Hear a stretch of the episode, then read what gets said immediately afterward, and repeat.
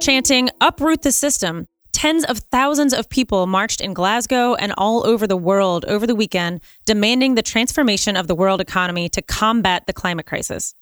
We also discussed developments with the social program budget, the trial of the killers of Ahmaud Arbery, and the latest on the Iran nuclear deal. We need a new system. We need a new society. We need to demand that which may have sounded impossible even a few weeks ago, but is not only realizable, but an imperative necessity.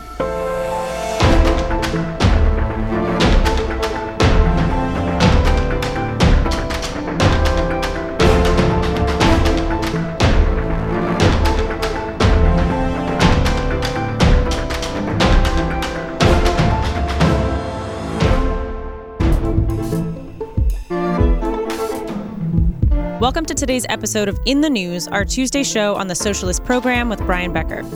It's November 9th, 2021. This is an in depth look at the biggest stories in the news right now, today, and this week. We look beyond the headlines and expose the distortions in the corporate owned media. Video episodes of The Real Story are available on Breakthrough News Wednesdays at 7 p.m. Eastern at youtube.com slash breakthrough news. If you enjoy our show, please support this independent programming by going to patreon.com slash the socialist program and subscribing. I'm Nicole Roussell, here with Esther Iverem, Walter Smolarek, and our host, Brian Becker. Esther Iverem is also the host of the radio show and podcast On the Ground at onthegroundshow.org. Make sure to check out On the Ground, which comes out weekly on Fridays. Welcome to the show, everyone. Thanks for joining us. As a programming note, Richard Wolff is traveling and will be out tomorrow, so no show tomorrow, but we'll be back on Thursday. Brian, there are tens of thousands of people marching in Glasgow, as I mentioned in the introduction, and but all over the world. What's going on? Indeed, this is the movement about perhaps the biggest existential threat facing society, facing human beings, facing all living things. That is, of course, climate catastrophe we pretty much all know where we're headed. Corporate America knew where we were headed before the rest of us knew. Exxon, before it was Exxon Mobil, was doing research, Walter, you know, 50 years ago that, and they knew categorically that the use of fossil fuels like oil, like natural gas, like coal, but especially oil, and of course, Exxon was in oil, that it was causing global warming. Well, here we are. Climate catastrophe is not in the future. Climate catastrophe is right now for huge parts of the population of the planet. And people are chanting one, uproot the system, meaning recognizing that the problem isn't we litter too much or that there's a, a problem with this or that corporation. It is the system. And the system has a name, and the system is capitalism. I see some of the other banners. I was looking at the Empire Files. They have a team there, Abby Martin and Mike Prysner. They're there covering the demonstrations. Here's a group called Climate Justice Alliance that, you know, Empire Files tweeted their banner US militarism, number one polluter, killer, colonizer. That's the slogan number one polluter, killer, and colonizer. And the slogan on the banner is no war, no warming again, it's an involving mass movement. It's people in the streets today in Scotland and yesterday. They're also in the streets in Washington, D.C. Esther has been covering those really heroic protests by indigenous leaders and others who are, you know, working with the indigenous communities against Line 3. Again, very little media coverage in the United States, mass media coverage, at least for the earlier demos. But this is an anti capitalist movement, and it has to be anti capitalist. Yeah, I think the protesters in Glasgow are, are chanting that for very good reason because the only thing that this system cares about, the one thing that the capitalist system prioritizes is profit, not the well being of the planet, not the well being of the people, or even the survival of the people or the survival of the planet. And another defining characteristic of capitalism is that it is an expand or die system the profits this quarter better be bigger than the profits last quarter. And if they're not, then you'll be swallowed up by your competitors. So every capitalist enterprise, every major capitalist corporation that's responsible for the vast majority of the world's carbon emissions, they're all wondering how is our business, how is our profit margin going to get bigger from one day to the next? And so if it costs money, if it impedes on their profits to transition to renewable energy, if it impedes on their profits to reorganize supply chains such that they are less energy intensive, they're not going to do it. They're not going to do it unless they're compelled to do so. But clearly, the governments of the world, which have known about this problem for decades and decades, the capitalist governments at least, show no intention whatsoever of forcing them to do it. And so those governments have to go as well. They too must be uprooted. Esther, you've been covering the demonstrations in Washington, D.C., the Line 3. Here we are in Scotland, in Europe. I mean, it's truly a global movement, mainly young people, but not exclusively young people. And undoubtedly, given the fact that communities are already being devastated, people are being affected by rising sea levels, of course, massive pollution. It's not just global warming, it's also pollution, the poisoning of our environment, the poisoning of our air and our lakes, our rivers. A global movement. Anyway, when you see what's happening in Scotland, what's your take?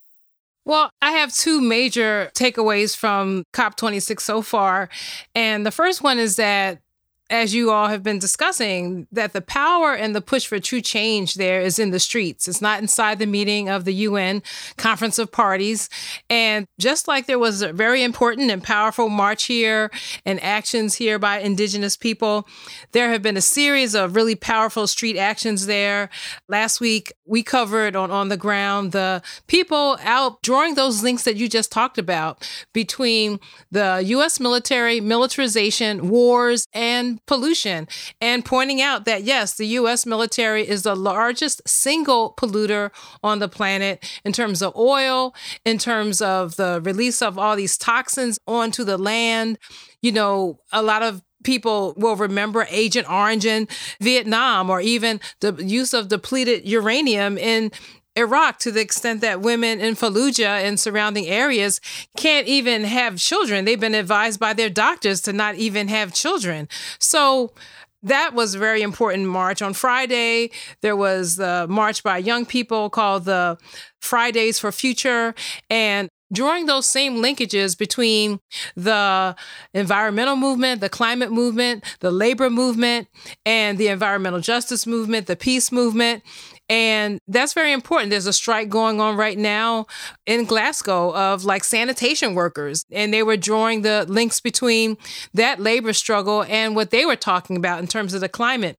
And then on Saturday was this huge march where you're talking about more than 100,000 people filling the streets of Glasgow and also in capitals across the world, people marching for these same issues and drawing the links, as you all mentioned, between not only capitalism and the survival of humanity and the health of the planet, but also this history of colonialism and imperialism and how these this development has led to where we are right now. The other big story is the total abdication of responsibility of leaders of these capitalist countries for the radical changes that are definitely needed to make the changes needed right now. So, on Monday, the first draft of the final decision text for the climate summit came out. And so some environmental groups got a hold of it. And apparently, it fails to even mention phasing out coal, gas, and oil. So this is really amazing, right? Wow. so we see that what's happening in the inside the summit is not anything of consequence that is meeting the emergency that we have right now. And the other thing is that another study was done by a coalition of watchdog groups, and they estimated that there are more fossil fuel industry representatives at COP26 than officials from any single country. Oh and gosh. definitely more than the countries that are most impacted by climate change. And so this is a coalition led by Global Witness. And they published this analysis saying that there were 503 fossil fuel lobbyists at this summit in Glasgow, Scotland. And that means they say that the oil and gas industry the principal driver of the crisis, right, has a bigger delegation than Brazil, for example, which has the largest national presence at COP26 with 479 representatives. So, you know, we have the power of what's happening on the streets, we have the the power of what's happening inside, but what's happening inside is being driven by these same corporate interests that's gotten us into this crisis. So, quote, we're excited to show up at COP26 because America is back in a leadership position on climate in a way that will be broadly welcomed. National Security Advisor Jake Sullivan told reporters Thursday. Well, Joe Biden flew in a private jet there, right? Which a, uses a lot of jet fuel, I hear. I've heard that as well. And he then drove to the summit in an 85 car caravan because, of course, when the president of the United States goes anywhere, you need that. Minimum 85, I'd say. And remember last week we talked about the insipid media coverage, the headlines of the capitalist newspapers. Like the New York Times said, Biden says the U.S. is ready to lead the planet on climate change, when in fact, Biden eliminated from his own bill the provisions that would mitigate slightly carbon emissions in the United States by, in fact, incentivizing utility companies to use something other than fossil fuels uh, by the year 2030. He took that out because he was meeting with Joe Manchin he's not willing to lead anything. He can't lead the globe because he can't lead the United States. And in, in fact, continuing to capitulate. I mean, when you hear those numbers that Esther mentioned about how many lobbyists from big oil and big coal. I mean, in a way, we shouldn't even call them big oil. They're just the capitalist class right. that happens to own oil companies. Some other capitalists own pharmaceutical companies. Some other capitalists sell clothes. And they're probably all on each other's boards and making, you know, millions yeah, of dollars doing that. interlocking directorates. And they're all the capitalists who they're not big pharma. They're not any kind of pharma. They're just jacking up prices to sell us things at rip-off prices so they can make extra profits and they're continuing to produce more oil. And Biden, by the way, insisted that they produce more oil. Remember that? That came a month ago. He demanded from oil producers that they step it up. So, this idea that the governments or these COP26 conferences are going to do anything. No, they're not. Carbon emissions are growing right now. The use of fossil fuels is growing. And the United States, instead of doing its part, because of course, for so long, the United States was the biggest carbon emission emitter. And also because the United States, with its military, is the single biggest contributor to climate change. And because the United States is the center of world capitalism, and as we learned last week in that study that was timed to coincide with the beginning of this summit, there are 100 corporations, those are the capitalists again, 100 capitalist companies that are responsible for 71% of carbon emissions on the planet Earth. Mm. I mean, you know, you talk about these headlines. New York Times has a headline Can Glasgow deliver on a global climate deal? Well, in another article, the New York Times writes, I think there's a protester who answers that question very aptly. This is Belle Byrne, a retired healthcare worker from Northern England. And she said, quote, they haven't gone far enough. They've agreed to a lot of this stuff before. Why would we believe it's going to be different this time? And I think that's exactly right. I mean, these deals aren't binding. They're done in these big approximates. And I mean, this is such a good example of Biden making these promises at these conferences, but can't and won't deliver, you know, even the most basic of packages here in the United States. And that's only to talk about the small things that he was even promising to deliver in the first place. We need to be promising more and also doing more. Another protester, Stuart Graham, a trade union official in Glasgow, and a member of the COP26 coalition that has been organizing all these protests, I think has a really great point also in this New York Times article, quote, it's critical that we have a civil society with a powerful voice to hold these leaders to account, he said. I mean, I think that's the only way this is going to happen. Clearly, world leaders on their own are not doing this. Yeah, only struggle can make them do it. Only struggle can make them do it because those world leaders of the capitalist countries, which control the vast majority of the world's economy, are fundamentally beholden to those same capitalists. I mean, Joe Manchin's true constituents are the oil and gas capitalists, the pharmaceutical capitalists, the big banks that finance it all. It's not the people of West Virginia. If his true constituents were the people of West Virginia, who would be taking dramatic action on this because of things like flooding in West Virginia that really devastates working class people, you know, he would be supporting lower drug prices. He would be supporting free pharmaceuticals. He would be doing so many more things to make working people's lives livable, but he's not. He's doing quite the opposite. And in fact, he is essentially a coal industry capitalist himself. Mm. So, right, I mean, the governments exist to protect those profits.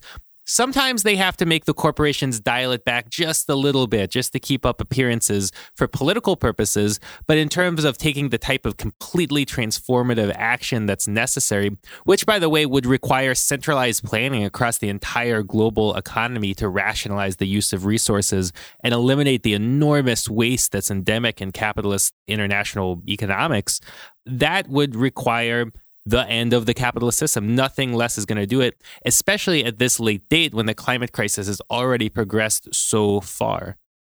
Well, one thing I'm thinking about is just the fact that we'll take mass action, but it seems to me it also takes mass civil disobedience and the willingness to put our bodies on the line, you know, for what the indigenous people call the next seven generations. And we can see how people were treated at Standing Rock, how people are being treated even now up till today at line three protests that corporate interests will utilize the state to bring violence, to arrest people, to injure people, to even kill people. And Brian, I'm thinking about the million strong that demonstrated in advance of the Iraq war. And still, these capitalists went to war in Iraq and they went to destroy that country and murder, you know, upwards of a million people and, you know, destroy their infrastructure, ancient artifacts, just the whole ancient civilization that was centered there. So, just as a veteran activist, you know, what kinds of mass action, in addition to just marching, do we have to have now? Because it seems to me, based on the Iraq War, that these capitalists don't care. You know, they'll send Colin Powell to the UN to lie, to say that, you know, they had weapons of mass destruction. They're in that COP26, rolling deep into COP26 more than any other country represented to still have the right to poison us and to kill the planet. Well, I think you're right that the tactics have to comport with the nature of the emergency. We are in an emergency situation. You know, there's something called a necessity defense, meaning you might be breaking the law, but you're breaking the law because the necessity of the moment, the necessity of the situation requires something to happen, even going above or against the existing laws. So, right now, for instance, Enbridge, the Canadian company, is building the pipeline Line 3. It's already leaking. And they're going to bring large amounts of oil through indigenous people's lands and the lands of other people in the state of Minnesota through the headwaters of the Mississippi. Now, it's oil that we don't need. In fact, it's oil that should remain in the ground. But the pipeline belongs to Enbridge. Enbridge has the license. They have the contract. It's their pipeline, right? So the indigenous people who live there or the activists who want to have a, a future and stop these kind of pipelines, they're violating the law by trying to do something that would help them survive, but break the law. So if the laws are for the capitalist energy companies, and those laws are requiring the human species to become extinct or society as we know it to end, then if people break the law, they're doing it because they need to break the law. It's a necessity defense. And I think right now, the, the logic, the rationale, the justification for civil disobedience on a massive scale exists. I would say this also about the about the wars like the Iraq war. You know, yes, we had millions of people demonstrating. We couldn't stop the war before it started. Ultimately, the US had to pull back out of Iraq and Afghanistan because the people in Iraq had such a severe resistance that they drove the US out. Same in Afghanistan. I watched the movie again, Hearts and Minds. I don't know if any of you have seen it. It's about the Vietnam War. It's a hard to watch movie. It's a documentary with no narration. All the people who are in the film, in the documentary, their own testimony sort of tells the story. So they're talking to people in Vietnam, they're talking to US soldiers. You see US soldiers, for instance, in one scene. It's it's so hard to watch, really. One scene where these US soldiers are with women who are prostitutes in Saigon, what is now Ho Chi Minh City, after liberation. And then the next scene, and it shows that they're just really buying these women. And the next scene shows the soldiers going out and burning down the huts, you know, setting on fire the huts of the villagers nearby. And you just, you know, this, this awful tragedy and disgusting injustice. But then at the end, the soldiers, not necessarily these soldiers, but soldiers in general, they start to turn against the war. The soldiers who are the workers of the war start to say, no, we're not going to keep fighting.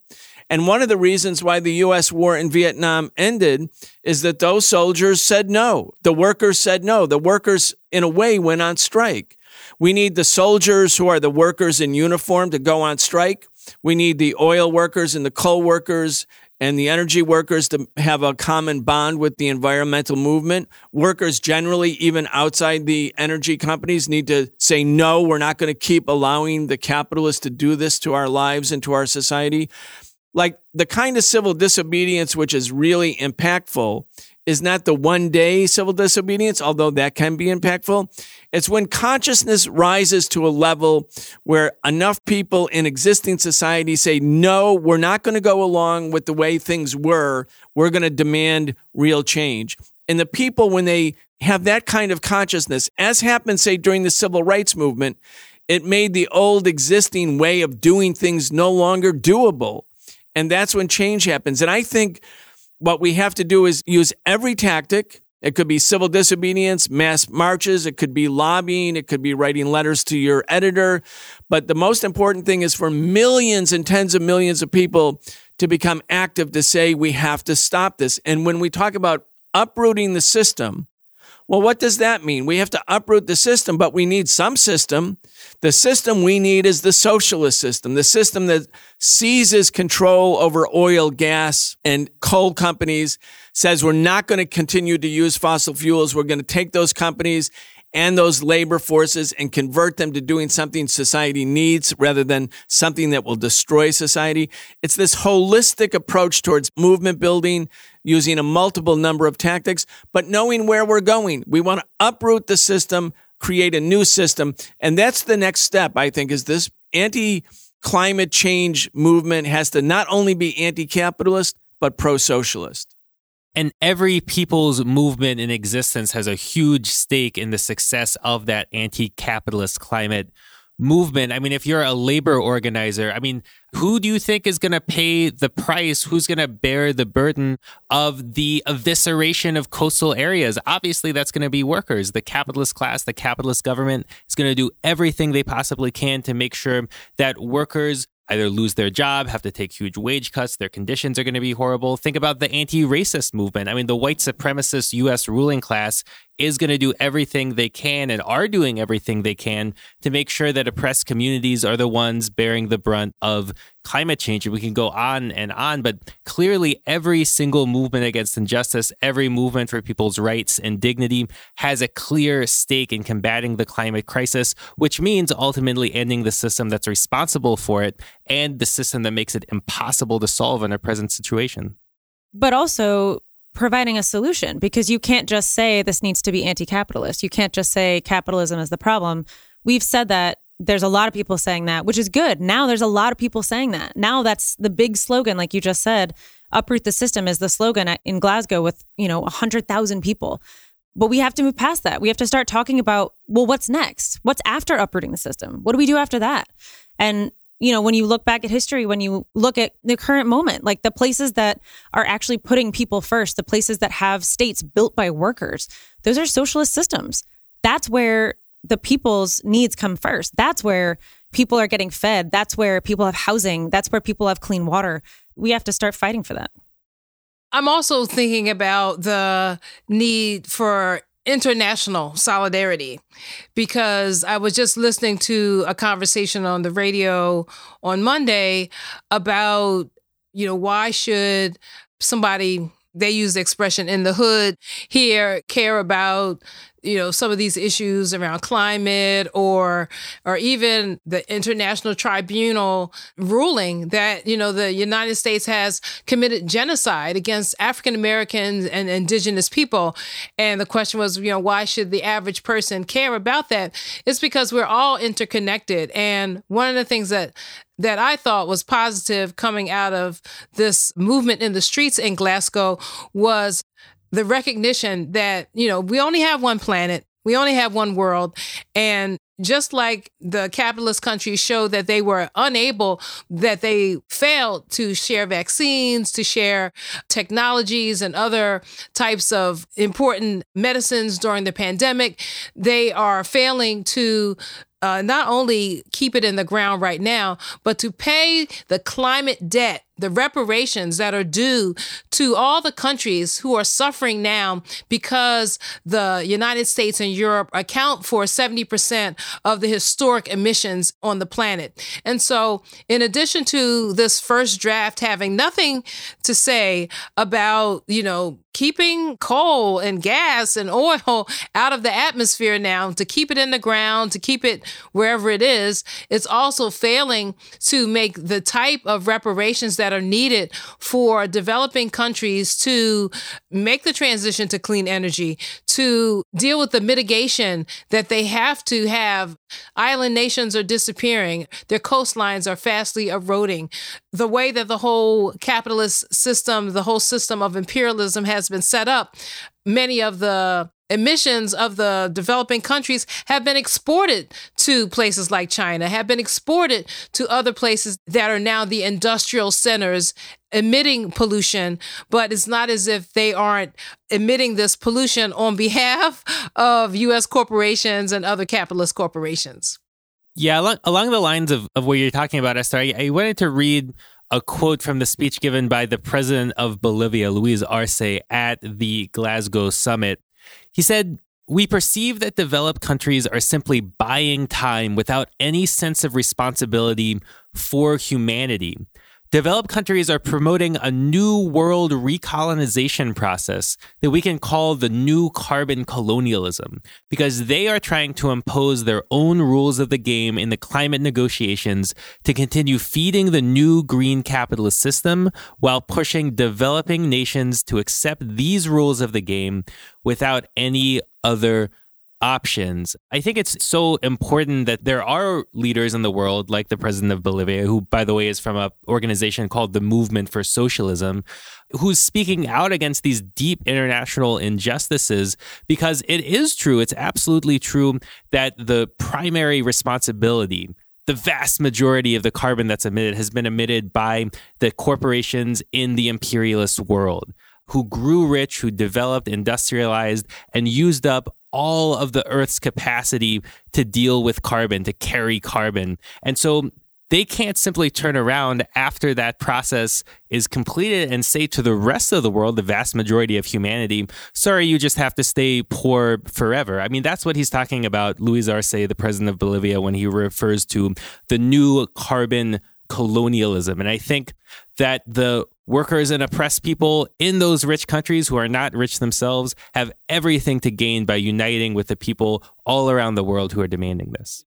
You know, the impact on the so called third world has been so devastating. When you think about it, the capitalist countries, the handful of capitalist countries who became the colonialists and the dominant imperialists, this handful of countries, the countries who, say, in 1884 met in Berlin and divided the entire African continent amongst themselves. Britain would get this country, France would get this country, Portugal would get these countries, you name it, right? All of Africa divided up. Within 18 years, all self governance in Africa disappeared with the exception of Ethiopia between 1884 and 1902.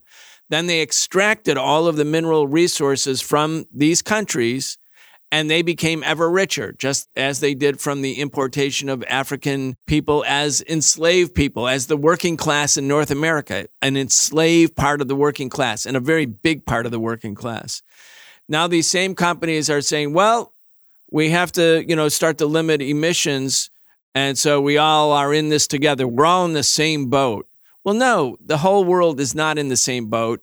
Some people had their boats sunk by other parts of the world. As Walter Rodney said, Europe underdeveloped Africa. It wasn't always underdeveloped. And now I'm looking at the Intergovernmental Panel on Climate Change, the IPCC. Now, this goes back to what the point that Esther was making and that you were making, Walter, that as part of this movement, it has to be against fossil fuels. That means it has to be against the system. We have to uproot the system, which means to uproot capitalism. And we need to have an alternative solution. Make these companies public property and stop the use of fossil fuels. That's called socialism. But as we do it, we have to do it in the spirit of anti imperialist internationalism and international solidarity. So, this panel, the IPCC, predicts that global warming will worsen human health conditions, especially in tropical regions. In places like Africa, an increase in temperature signifies an increase in mosquito populations, thus escalating the risk of malaria, dengue, and other insect borne infections. Other regions are also affected. And then the IPCC goes through all of the areas of the world that are suffering the most already from global warming or climate change. And of course, it's the same countries that were colonized, that were victimized by imperialism, meaning monopoly capitalism, which are now suffering the most as a result of global warming. So we have to also be a movement of international solidarity. It can't be like some sort of wonky, you know, policy driven orientation for the movement. It has to be militant. It has to engage in civil disobedience. It has to bring in millions of people. It has to educate populations. It has to be anti capitalist, pro socialist, and it has to be based on international solidarity.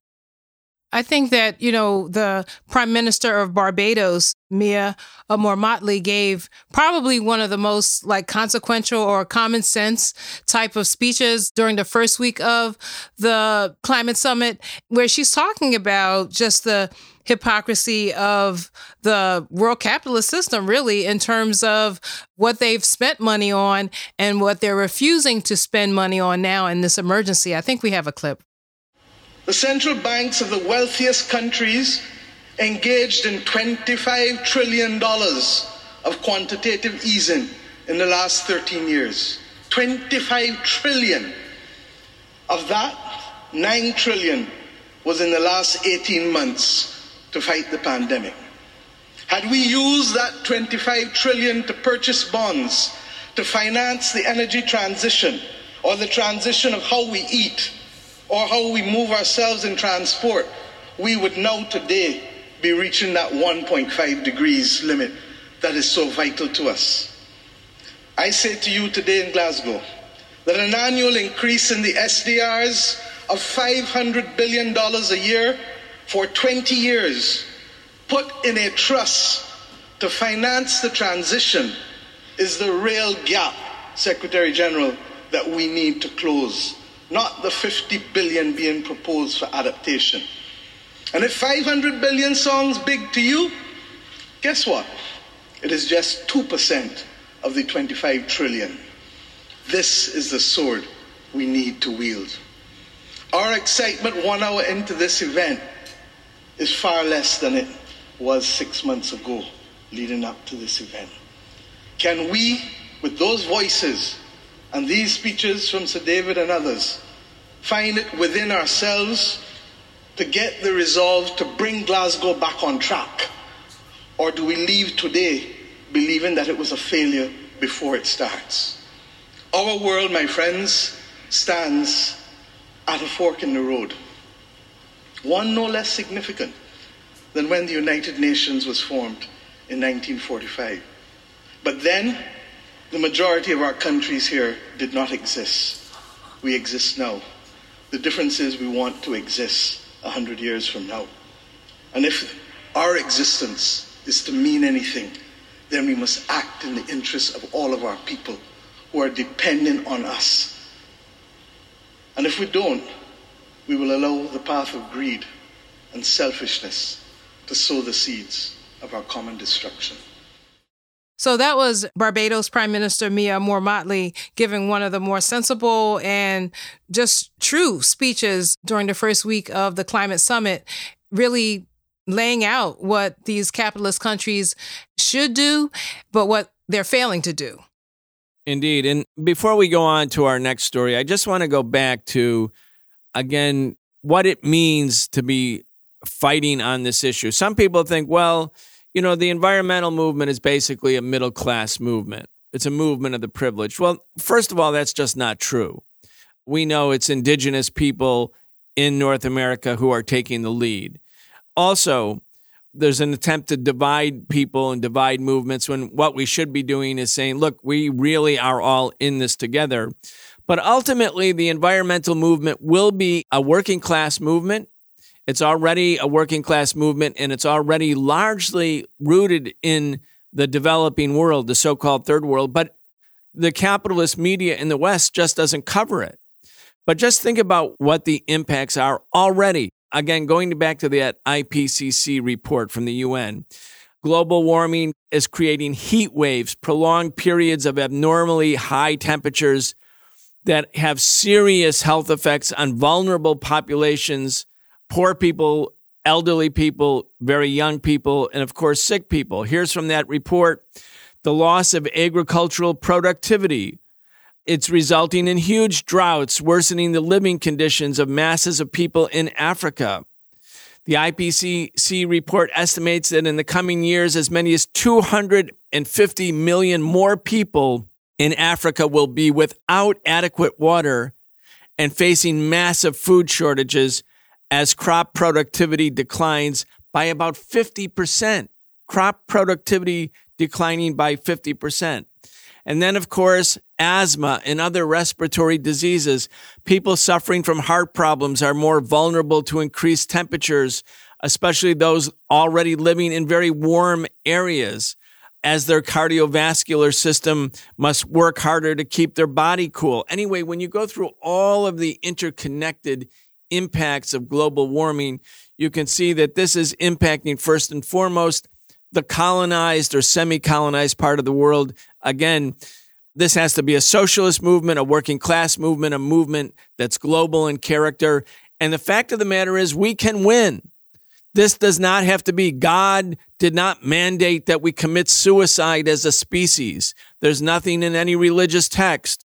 Perhaps some of the apocalyptic parts of the Bible you can point to, but let's put those to the side for the moment and assume that this is really not only man made, but made by a particular part of man, meaning a particular part of society, the capitalist class.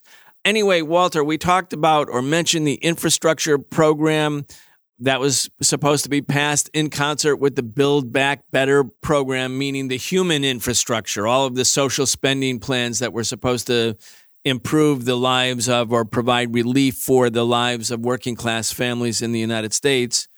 Well, Biden took out the climate mitigation provisions in that bill. Also, the people in Congress, the Progressive Caucus, said that they weren't going to support the infrastructure bill, which is basically, let's face it, the so called public private partnership whereby the government incentivizes and subsidizes capitalist corporations to build bridges and roads and trains and railroad tracks.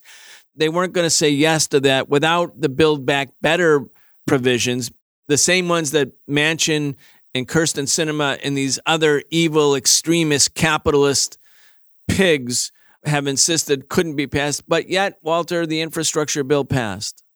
Yeah, I mean, I, honestly, it's just kind of sad at this point, but it's an outcome foretold in the sense that because they did not engage the people, because they did not try to put huge amounts of pressure on those two disgusting right wing Democrats and like minded right wing Democrats in the House of Representatives, they have all the leverage. And so, right, what happened is that the social program budget was passed in the House. They reinserted four weeks of paid family leave, which is down from 12 weeks already, and sent it back to the Senate. But there, Joe Manchin still has the power. And Joe Biden has shown that he would capitulate to Joe Manchin that he would have the power to essentially say, no, I'm not going to vote for this unless you take that extremely necessary, important provision out of it. And so essentially, it's still a form of deadlock, even though they took this symbolic vote in the House of Representatives.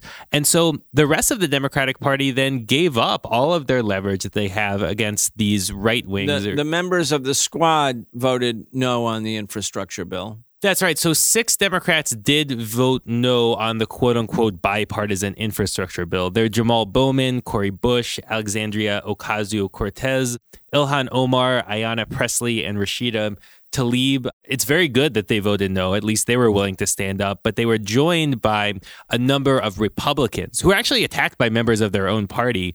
You know, for voting for a quote unquote socialism. Yeah, bill. how many Republicans voted for it? That's why the thing passed, minus the six members of the the squad. That's right. 13 House Republicans voted in favor of this. And mind you, this is a bill that would essentially just give subsidies to corporations to build stuff, but even still, only 13 Republicans would vote in favor of it. Republicans, as Walter mentioned, those Republicans are now being targeted by all of the the Trump, you know, Republican Party for they have to be destroyed now because they voted for a conservative, pro-capitalist bill to build bridges and railways and new roads. Very modest, but because they voted with the Democrats, they're being targeted for political annihilation, showing how extreme the right wing and how absurd and bizarre the right wing is, which now dominates, completely dominates the Republican Party.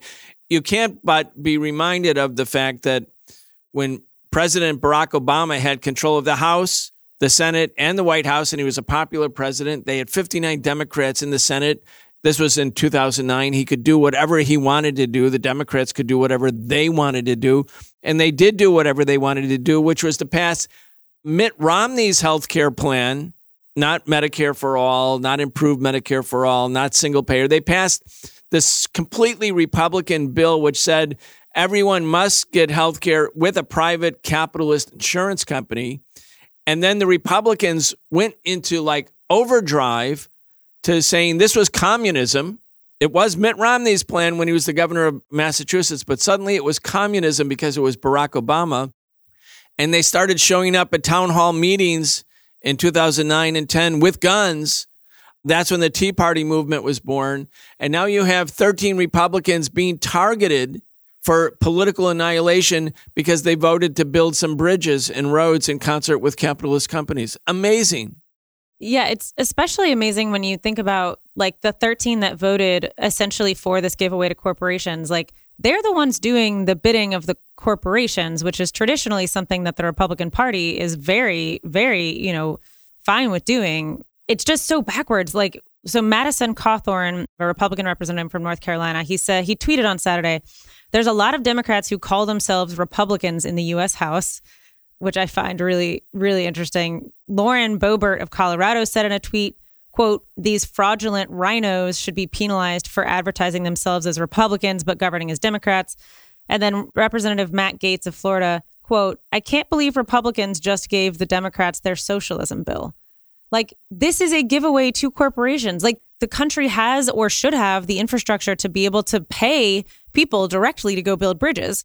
According to whatever that agency is, Walter, we used to have them on our old radio show, the ones who they represent the engineers and construction engineers in America. According to their report, there are 70,000 bridges that are falling down in America in need of repair. So you pass this mild bill to repair some of them and not really the government just involved in government spending, but partly subsidizing capitalist corporations. But to these Republican, like fascistic forces, this is communism. It's so extreme. It's so ridiculous. And it also highlights a key political difference, I think, between the right wing and the liberal wing of the U.S. ruling class. You know, the Republicans clearly have no problem disciplining their members. I mean, they they got the vast majority of their caucus to unite around a position that, as we've been saying, is completely ridiculous. I mean, like another planet, different dimension ridiculous. And that's because those other Republican Party members who are n- perhaps not, you know, themselves part of this far right fascistic wing, they're under a tremendous amount of pressure from the far right. Marjorie Taylor Greene, quote, these are the 13 quote unquote Republicans who handed over their voting cards to Nancy Pelosi to pass Joe Biden's communist takeover of America via so called infrastructure. And then she tweets out all the last names of the Republicans who voted for it, along with their phone numbers. Yeah, and maybe some burning crosses. You know, in Europe, the Democratic Party would be a center right party, a, a, party of the right. But in the United States, the politics of the capitalist parties is so right wing. Well, remember our friend Randy Credico, the comedian, who said there's a very fine line between the right, the far right, and the Third Reich.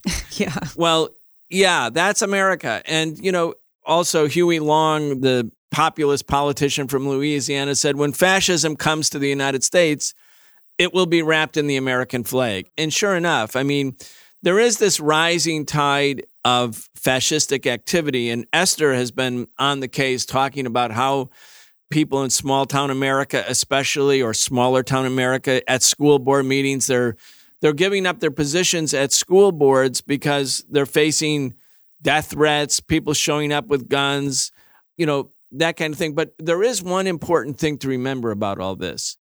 83% of the population of the United States lives in urban areas, meaning in the cities. But because of the way the US system of governance is organized and the way politics is reported on in the media, there's this disproportionate influence by smaller town or semi rural or rural America. But in fact, when the vast part of the population that lives in cities galvanizes into a political movement, the right wing won't seem so big and bad. And I think I think that's very, very important to remember. You can remember that actually when you look at cases like Ahmaud Arbery. Ahmaud Arbery was a young black man who was out for a run in February 2020. And Gregory McMichael, his son Travis McMichael, and their neighbor, William Bryan, chased after him, drove after him in their truck, and gunned him down because he was a black man running in a neighborhood. And people have been protesting about that all over the country, all over the country in huge numbers. I mean, his name was part of the uprising last year. There's some new information in his case, though. So people may have seen this, but only one black juror last week was picked out of a 12 man jury. This was for the murder trial of the people who killed him. This is for the murder trial for the people who murdered Ahmaud Arbery. Again, Gregory McMichael, his son, and their neighbor. This was a family affair. One black juror was picked with 11 white jurors to hear the murder trial of these three men. And now you might be thinking, well, maybe this was an all white area. Well, no, 27% of the area was black residents. And the jury pool matched that. The jury pool was a quarter black. Jury pool was 25% black. They picked one juror who was black, which was only 8% of the jury. Again, 27% black residents in the county. And the way that they did this is a way that happens fairly consistently where, you know, whichever lawyers are the ones trying to exclude black jurors, in this case, it's the defense, the people who are trying to defend the white supremacist racists who killed Mr. Arbery. The defense included questions of the potential jurors, like whether they considered the Confederate battle flag a racist symbol. And it was questions like these that were used to eliminate possible jurors, eliminate black jurors. So the judge allowed this to be a legitimate question. The judge allowed this to be a question that was asked. He said, Oh, well, don't spend too much time on these sorts of questions of race. But they were asked about that. They were asked about their participation in quote unquote social justice demonstrations. They were asked about their support for Black Lives Matter. And they were asked about their personal histories with racial discrimination. So you're a black person walking in in Georgia to be a possible juror and if you say, yes, I've been discriminated against, all of a sudden you can't serve on a jury? Yeah, so here's the thing. These are called voir dire questions, right? The questions for jury qualification or null or disqualification. So, and the judge allowed this question. Why wouldn't you kind of turn that around and say, because they, they were asked, Have you ever been to a Black Lives Matter protest? That would show that you had bias. Why wouldn't the question be turned on its head? Like, if you haven't been to a Black Lives Matter protest, then that would show that you're biased. Mm-hmm. Or if you thought that the Confederate flag wasn't racist, that would be an indication of bias. Right, Brian. I mean, that flag was never the flag of this country. Of course it's racist. The defense struck 11 black jurors. The racists representing the racists who killed Mr. Arbery struck 11 black jurors. And again, some of them were struck for reasons like well, they were discriminated against one time. Esther, this was an old style lynching, and the prosecutors weren't going to arrest these people. In fact, they were friends with the killers. And as a consequence, they were going to let them go. Just like the killers of Emmett Till, who they were acquitted by an all white jury. you know, this is just uh, old style lynching. To me, it's very connected to some of the discussions that we've had around critical race theory. And I think I pointed out to us in advance of this show about how this one essay I saw that started with the line, it's as if the last 400 years didn't happen. And so we're living in this time when there's this real pushback against history and facts, and not only historical facts, but present day facts. What I hear when I hear about this jury selection in Georgia, it's more of the same. It's this failure to recognize facts and wanting black people to fit into a ahistorical narrative. Of course, black people experience discrimination in Georgia. Of course, the Confederate flag is a racist symbol, but you recognizing that somehow makes you racist or makes you biased. So we're living a real upside down time when it's not only dangerous to to tell the truth about history, but it's almost like dangerous to like acknowledge your reality, your like living, waking reality as a black person. Yeah. You know, again, we have to look at all of this in a dialectical way too, because because it's important to be living in the moment and at the same time to be able to transcend the moment. Like the cover up of Ahmaud Arbery's murder by the prosecution, but it finally came out when those videos came out, those disgusting videos. They were hunting him down because while he was running, he stopped and looked at a house that was under construction. So the white racist killer said, Oh, he's trying to break in. Why? He's a black man who's running past a construction site and stopped and looked at it. And then the prosecutors in that area were letting them go. But then when the George Floyd killing happened and people went into the streets in Minneapolis and the uprising continued, Ahmaud Arbery's case fueled that flame of resistance. You know, and I'm just thinking back, I mentioned Emmett Till. You know, Emmett Till was 13 years old. He was from the North. He was visiting Mississippi in 1955. Somebody in a store said that he was talking to a 21 year old white woman. He's 13 and that he either said something to her or whatever. But lynchers came and found him and they tortured him to death. And his body was unrecognizable almost.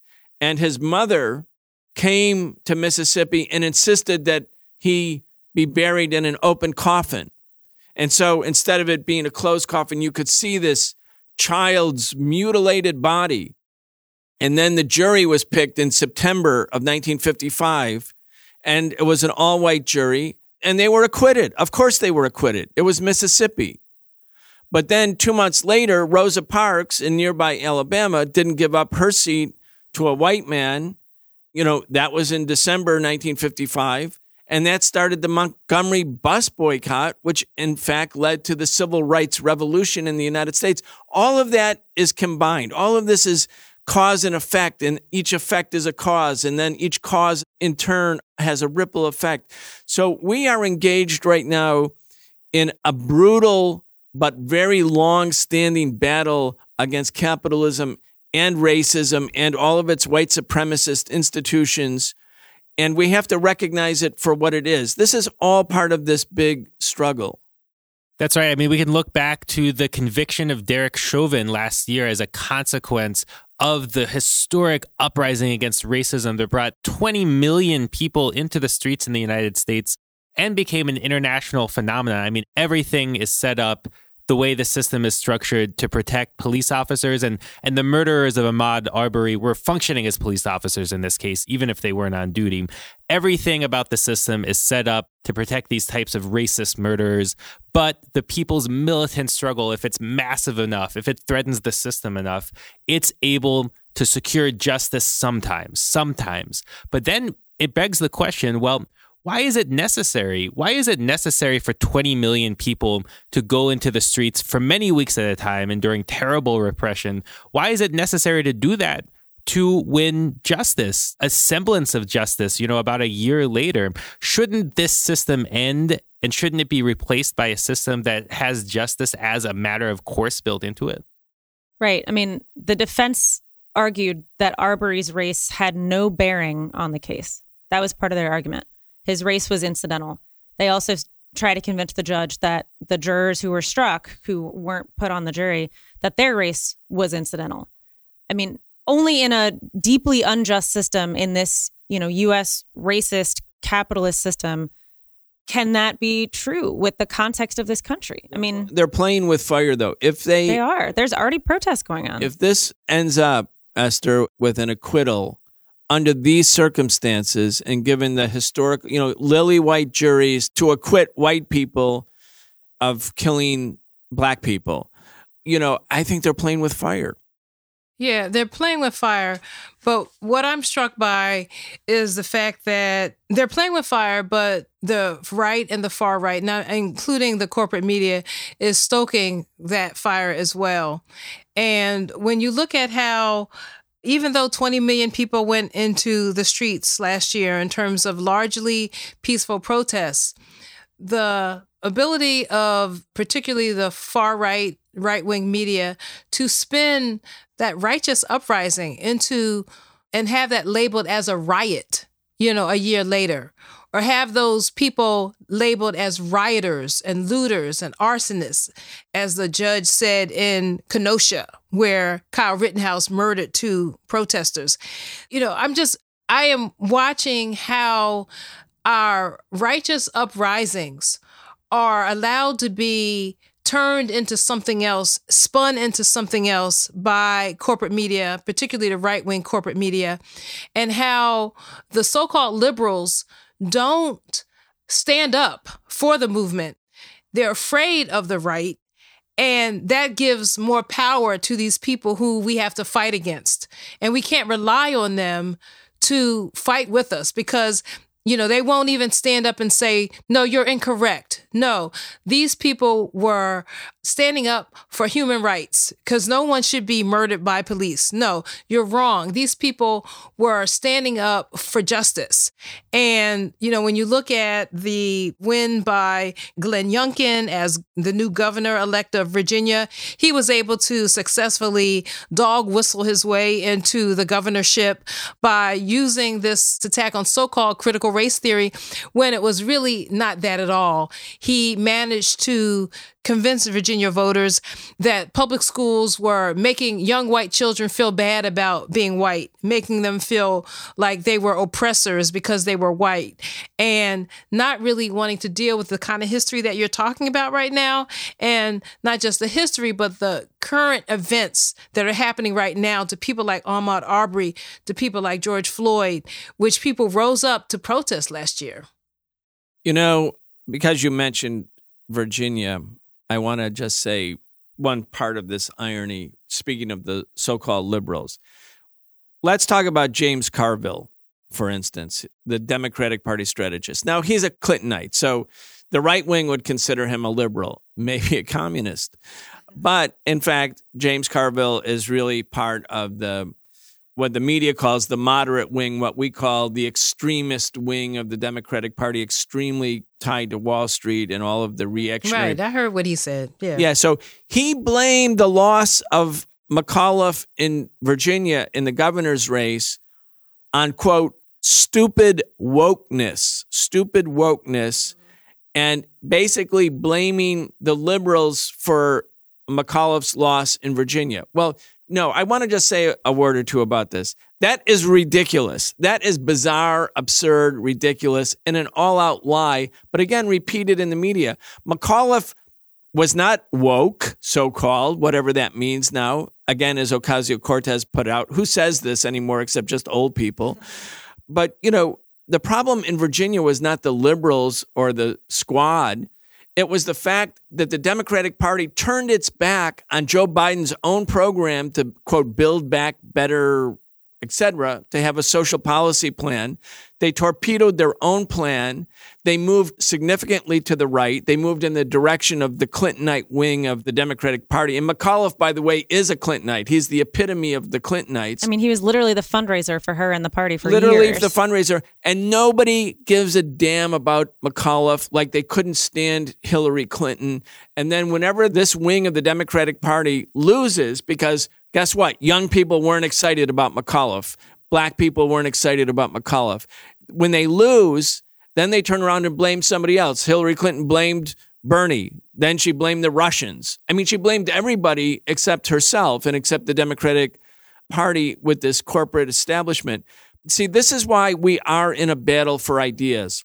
The uprising that happened last year, by the way, Walter, was not 20 million. It was 35 million people, according to most of the estimates. Half of those people participated in protests for the very first time.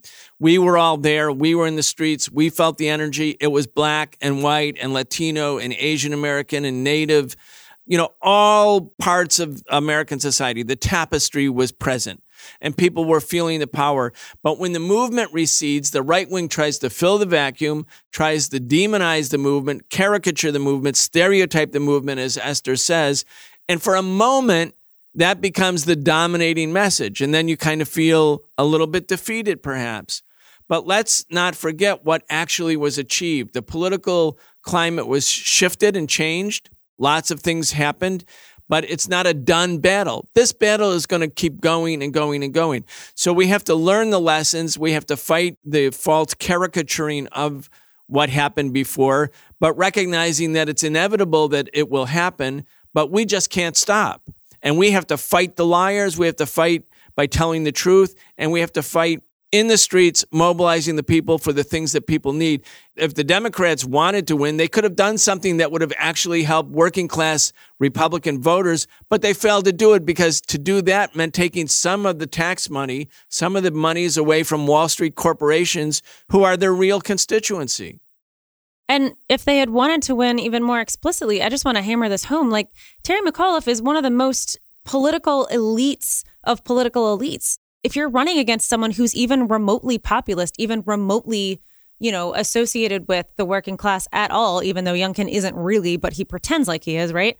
Why on earth would you run Terry McAuliffe? Why would you run, you know, the guy who appears only in suits, who, you know, meets only with corporations, who's already been governor and didn't do anything? Why would you run that person? I mean, it makes zero sense. And so when you're done and you claim, well, you know, I'm you're James Carville and you're a part of this elitist party. Of course, that's what you want to claim that it was, you know, the left that brought you down, but but that's not even the case. The left didn't even run a candidate. I mean, it was, you know, just very clearly when you run an elitist, nobody wants to vote for the elitist. They know, people know that that person is, does not have them in mind. And I mean, we should remember that they were barely able to beat Donald Trump in 2020. I mean, we were all, you know, watching the election results come in. And I mean, just speaking for myself, there were a couple times where I was like, oh, wow, Trump might win. It's not impossible that Trump could pull this off.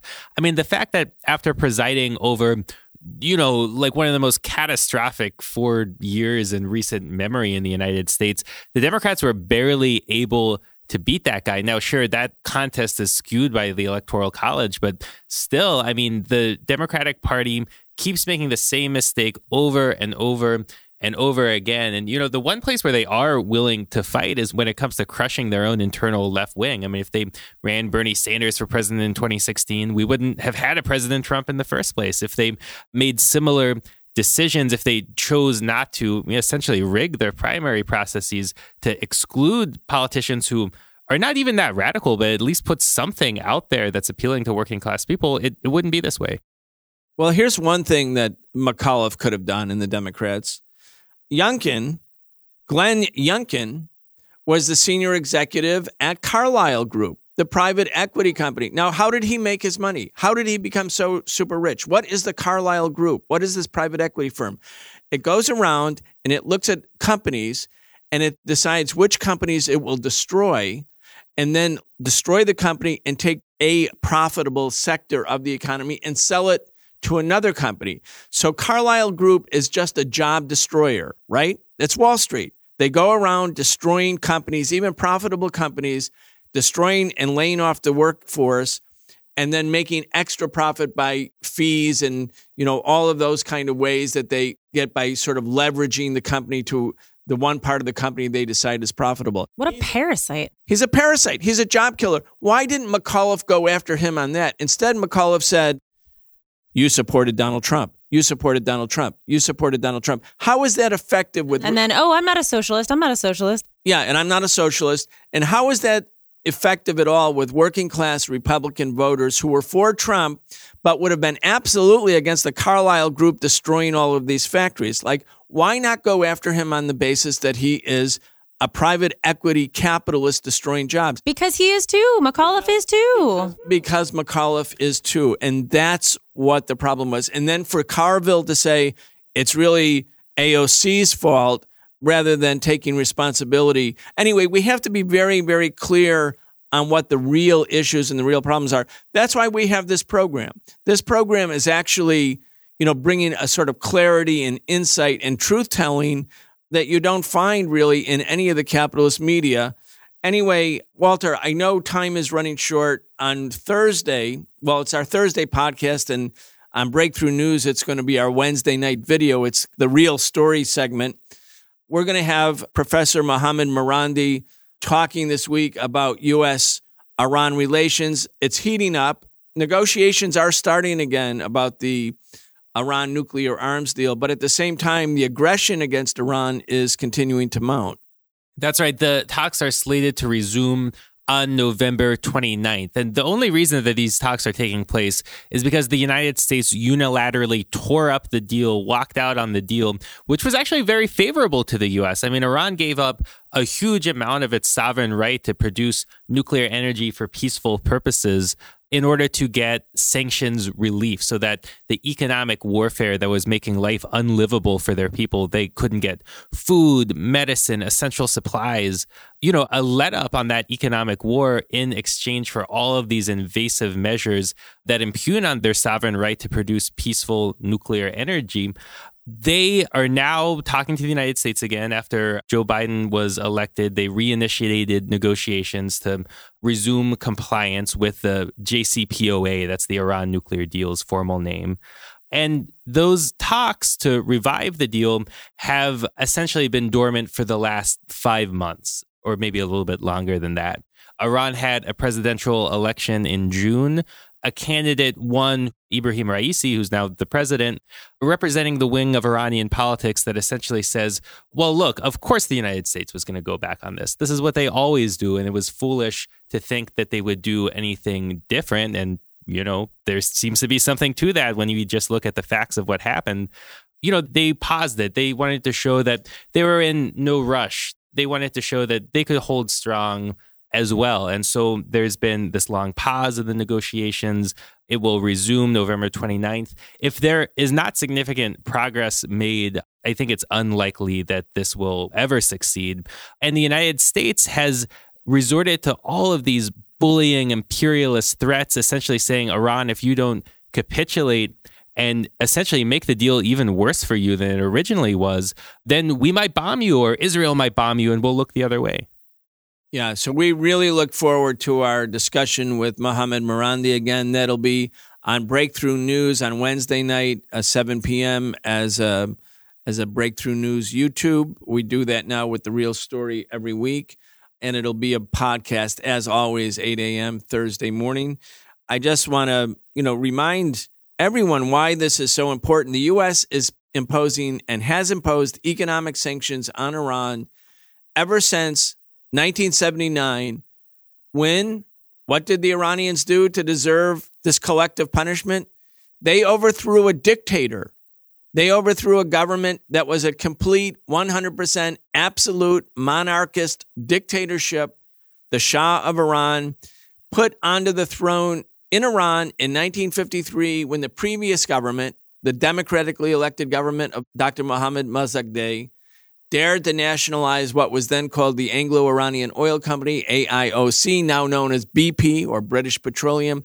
He dared to nationalize that and said, look, we want to feed Iranians. We want those oil revenues to be used to lift Iran out of poverty. How dare they, Brian? Yeah, how dare they? And, and the New York Times, when Mossadegh was overthrown, had a celebratory editorial, said now all of the nationalist dictators who go berserk with nationalism have a rich lesson to be learned from what happened in Iran. Yeah, that was 1953. So for 26 years, the Iranian people lived under a U.S. imposed dictatorship. You can't get less democratic than having a king. And they lived under that regime. And when they overthrew that regime in a people's revolution, then they were punished with economic sanctions. The same as what's happened to the people of Cuba. Even though Cuba is a socialist government, the Iranian government's not socialist.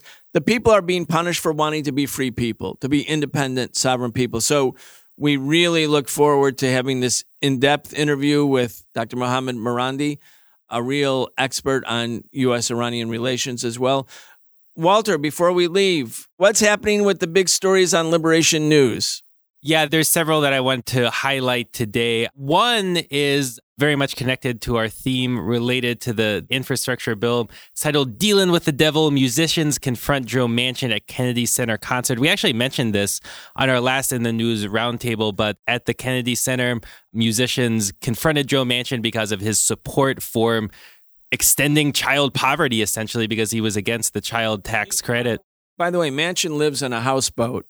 A house yacht. It's a yeah, it's a seven hundred and fifty thousand dollar. They call it a houseboat. It's a house yacht. And when he got off the boat, Walter, yeah. those protesters were all around him. I mean, yes, Joe Manchin, this is what your future should look like. Mm-hmm. And that's between him going from the boat to the Maserati.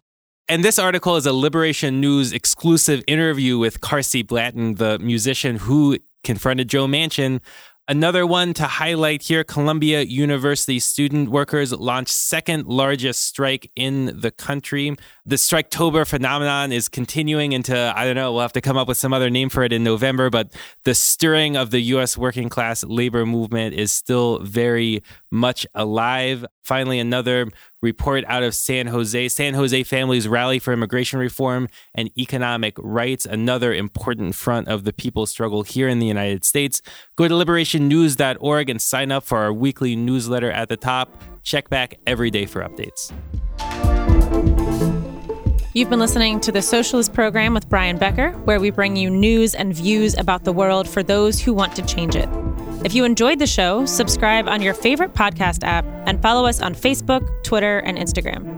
Video episodes of our in depth show, The Real Story, are now available every Wednesday at 7 p.m. Eastern on YouTube with partner Breakthrough News. We can only continue our work bringing you high quality news, analysis, and history with the support of our listeners.